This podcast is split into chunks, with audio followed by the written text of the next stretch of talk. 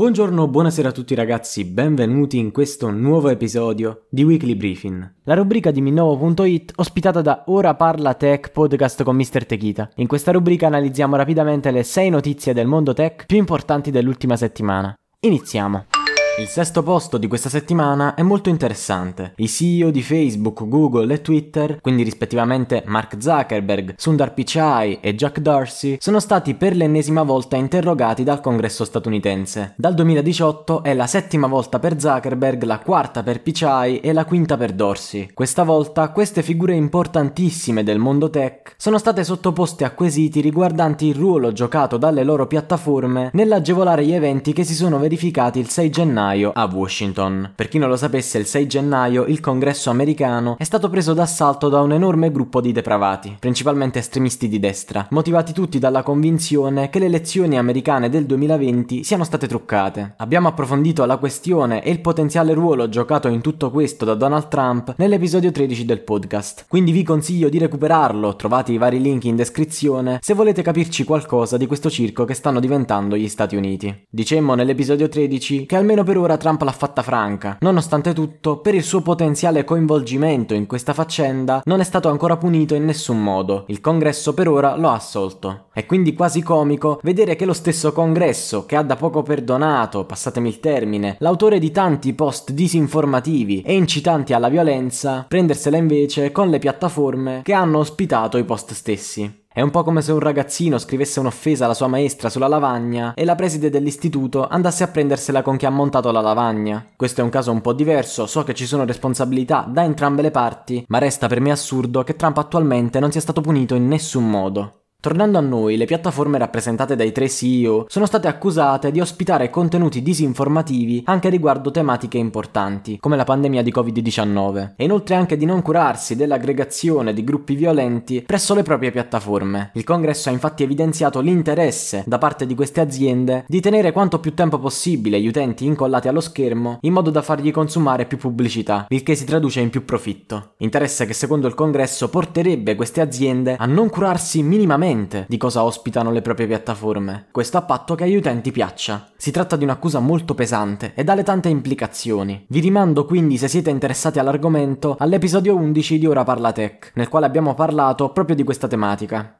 Vista la complessità della materia, almeno per ora nessuna reale legislazione è stata introdotta al fine di gestire la cosa, ma quello che sicuramente farà passare alla storia la convocazione di oggi, quello che la distingue da tutte le altre precedenti, è il fatto che per la prima volta Jack Dorsey, il CEO di Twitter, interrogato come gli altri sulla possibilità che la sua piattaforma abbia o meno giocato un ruolo negli eventi del 6 gennaio, ha risposto di sì e si è poi mostrato allibito alle risposte evasive date alla stessa domanda da Pichai e Zuckerberg. Dorsey ha però aggiunto che bisognerebbe prendere in considerazione l'ecosistema più ampio di tutti questi eventi. La responsabilità non ricade, a detta sua, solo sulle piattaforme tecnologiche in gioco, ma la situazione è più complicata. Sicuramente in futuro seguiremo gli sviluppi di questa questione, quindi se vi interessa lasciate il follow al podcast per non perdervi le prossime puntate.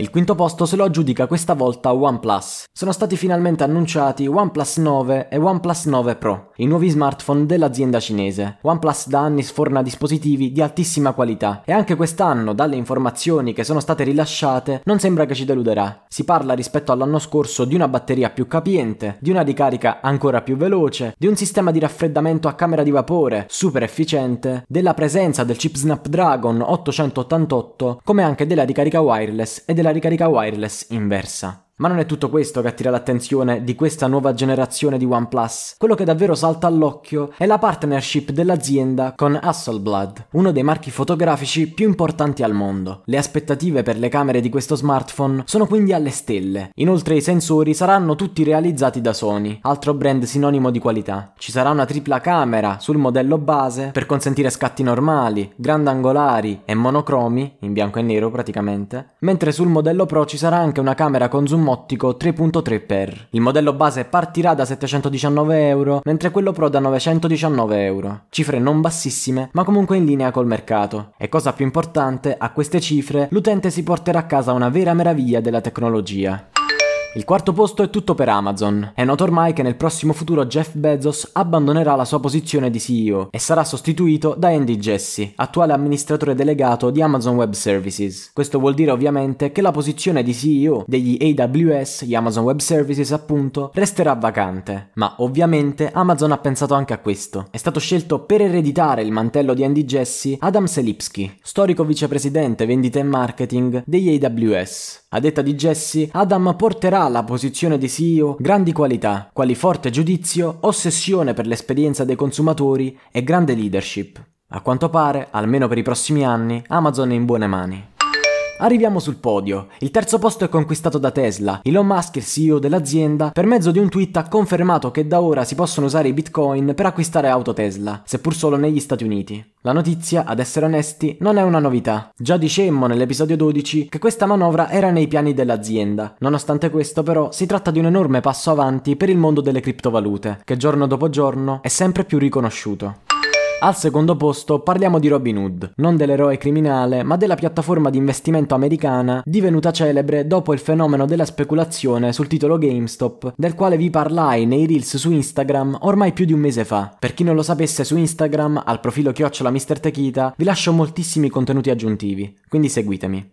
Parliamo di Robinhood perché l'azienda ha ufficializzato la sua intenzione di quotarsi in borsa a New York con un'offerta pubblica iniziale riservata. L'azienda sta per sottoporre al SEC, l'autorità di controllo statunitense, i documenti necessari per mettere in moto il processo. Si tratta quindi di un qualcosa di imminente. Questo è un buon momento per Robinhood per quotarsi in borsa. A settembre l'azienda era stata valutata solo 11,7 miliardi. Oggi invece si parla di quasi il triplo, 30 miliardi. Inutile dirlo, questa crescita, come vi ho anticipato prima, è anche dovuta a tutta la questione della speculazione sul titolo GameStop che ha portato la piattaforma alla fama. Non mancano però problemi per l'azienda, che infatti si è vista arrivare contro 90 cause legali negli Stati Uniti, principalmente incentrate sulla sua manovra di limitare lo scambio di certe azioni durante tutta la vicenda GameStop. Vedremo quindi come andrà la sua avventura in borsa siamo finalmente giunti al primo posto. Prima però di scoprire chi è il protagonista della prima posizione di questa settimana, vi ricordo di lasciare il follow al podcast, qui su Spotify, Apple Podcast dovunque mi stiate ascoltando. In questo modo non vi perdete i prossimi episodi, esce una nuova puntata ogni lunedì, più rubriche infrasettimanali come questa e soprattutto facendolo aiutate il progetto a crescere. Vi ringrazio. E ovviamente seguitemi anche su Instagram, al profilo chiocciola. Techita, dove oltre ai dietro le quinte del podcast trovate anche dei reels che sono notizie flash analizzate in 25 secondi per restare sempre aggiornati. Non perdeteveli. Chiocciola Mr. Techita. Prima di proseguire vi ricordo anche che la rubrica che state ascoltando è realizzata in collaborazione con Minnovo.it. Quindi seguite anche loro, li trovate su Instagram chiocciolaminnovo.it e ovviamente visitate anche il loro sito. Comunque vi lascio tutte le info del caso in descrizione.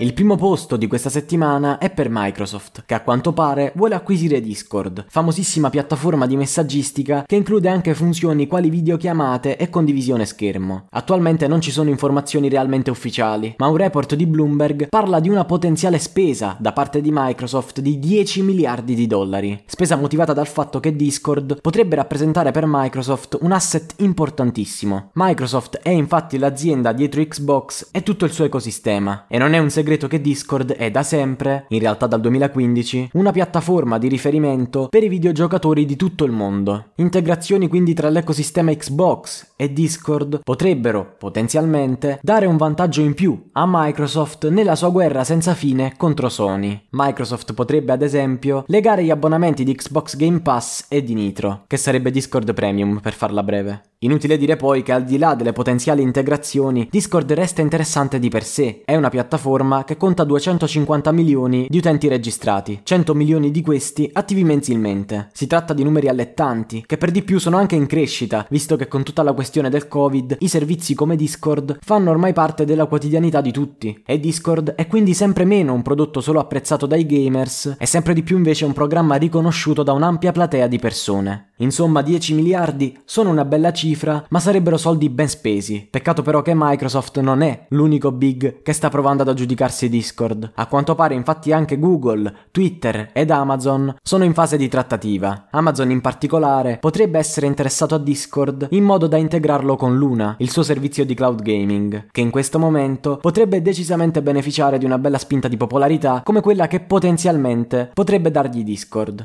Non ci resta a questo punto che aspettare e scoprire chi si aggiudicherà questa gallina dalle uova d'oro. Anche questo episodio di Weekly Briefing è giunto al termine. La rubrica che avete ascoltato è realizzata in collaborazione con Minnovo.it, che vi ricordo di seguire su Instagram, vi lascio i loro dati in descrizione. Ovviamente vi ricordo anche di seguire Ora Parla Tech podcast con Mr. Techita, il podcast nel quale commentiamo insieme le notizie più fresche su tecnologia, scienza, intrattenimento, business e in generale su tutto quello che possa ritenersi interessante. Lasciate il follow sia qui, su Spotify, Apple Podcast o dovunque mi stiate ascoltando, che anche su Instagram, al profilo chiocciola Mr. Techita dove vi lascio tantissimi aggiornamenti live sullo stato di produzione del podcast, oltre ovviamente a dei reels che sono notizie flash analizzate in 25 secondi per restare sempre aggiornati. Noi ci sentiamo al prossimo episodio, bye!